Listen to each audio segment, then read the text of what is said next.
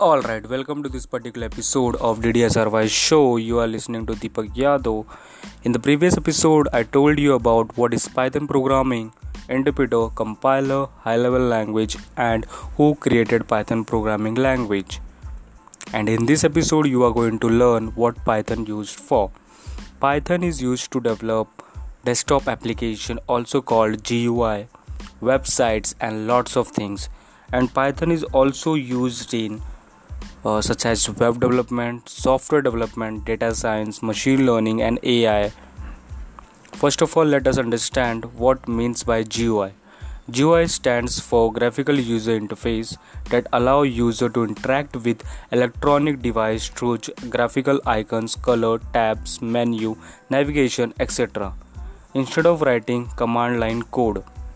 Whatever you see on a PC such as Notepad, Word that all called as desktop software application or GUI and also Python is used in data science, machine learning and artificial intelligence.